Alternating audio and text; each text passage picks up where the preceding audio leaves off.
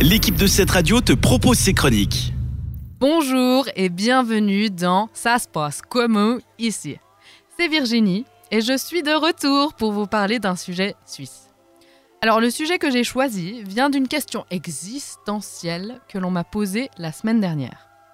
Est-ce que je peux boire l'eau du robinet? En tant que Suissesse, et je pense vous aussi qui m'écoutez, vous savez naturellement que partout dans notre pays, l'eau est potable. Sauf indication contraire. Sur certaines fontaines, ce sera marqué eau non potable. Donc, nous partons d'un principe très simple. Toute l'eau qui n'est pas marquée ne pas boire est sans danger. Mais en fait, cela m'a fait réaliser que c'est pas comme ça partout, que ce soit en France ou en Allemagne, donc des pays qui sont pas si loin de nous, c'est pas le cas partout. On ne peut pas boire l'eau du robinet sans demander et sans se renseigner. Du coup, ça fait que nous sommes quand même très très chanceux. Et j'avais envie de vous parler de ce sujet-là parce que ça m'a fait prendre conscience effectivement que c'est pas naturel chez les autres.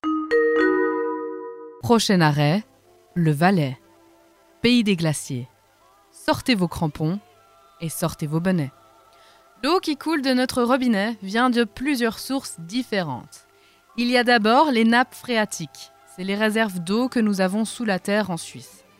Les précipitations, donc tout ce qui est neige, pluie, lorsque ça pleuvienne, ça roille aussi parfois. Ça, la pluie, ça fournit nos rivières, ça fournit nos lacs. Et dans le même système, il y a également les glaciers. Les glaciers fondent, fournissent nos rivières et fournissent nos lacs. C'est un processus qui inclut beaucoup de variables différentes.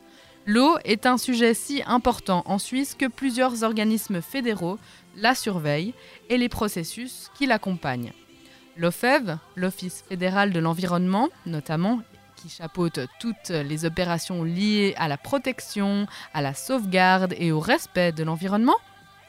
Et sous l'OFEV, il y a également le NADUF, qui est la surveillance nationale continue des cours d'eau suisses. Ces deux entités travaillent en collaboration et permettent que chacune et chacun ait de l'eau potable au bout du robinet. Des contrôles très très réguliers, c'est la Suisse, hein, et méticuleux sont menés dans tout le pays. Il est d'ailleurs très très rare que des sources soient déclarées insalubres. Et dans ces très très rares cas, ce n'est pas mortel pour l'homme en général. D'ailleurs, personnellement, j'ai déjà bu de l'eau à une fontaine non potable, j'ai déjà bu la tasse dans le lac Léman, même dans le lac de Neuchâtel d'ailleurs, et je suis toujours là pour en parler. Heureusement pour nous, la qualité de l'eau en Suisse est parmi les meilleures du monde. Et ainsi, nous pouvons compter sur l'OFEV de toute manière pour protéger notre patrimoine immatériel, et Dieu sait combien il y a du travail. Reprenons le Valais. Rien qu'en Valais, il y a 680 glaciers. Le plus célèbre d'entre eux est le glacier d'Aletsch. Aletsch, comme le Lavaux, est au patrimoine mondial de l'UNESCO. C'est donc un site protégé, mais ils font. Et nous le perdons. L'OFEV a pour mission de mettre tout en œuvre pour le protéger et par extension, du coup, protéger nos réserves d'eau potable, protéger l'eau qui sort de notre robinet. Si le sujet vous intéresse, je vous conseille le site fédéral bafu.admin.ch, bafu.admin.ch, où vous trouverez un tas d'informations très très intéressantes sur les rivières, sur les glaciers, sur la forêt. Et oui, c'est franchement, j'étais assez fière de, de me rendre compte de toutes les choses qu'on prend en compte dans notre si beau pays. C'est effectivement une grande chance d'avoir de l'eau potable à chaque robinet et je souhaiterais terminer en vous demandant, chères auditrices et auditeurs, de l'utiliser avec respect et surtout avec parcimonie.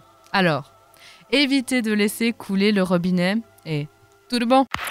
C'était une des chroniques de cette radio. Retrouve-la ainsi que bien d'autres en podcast sur notre site cette radio.ch.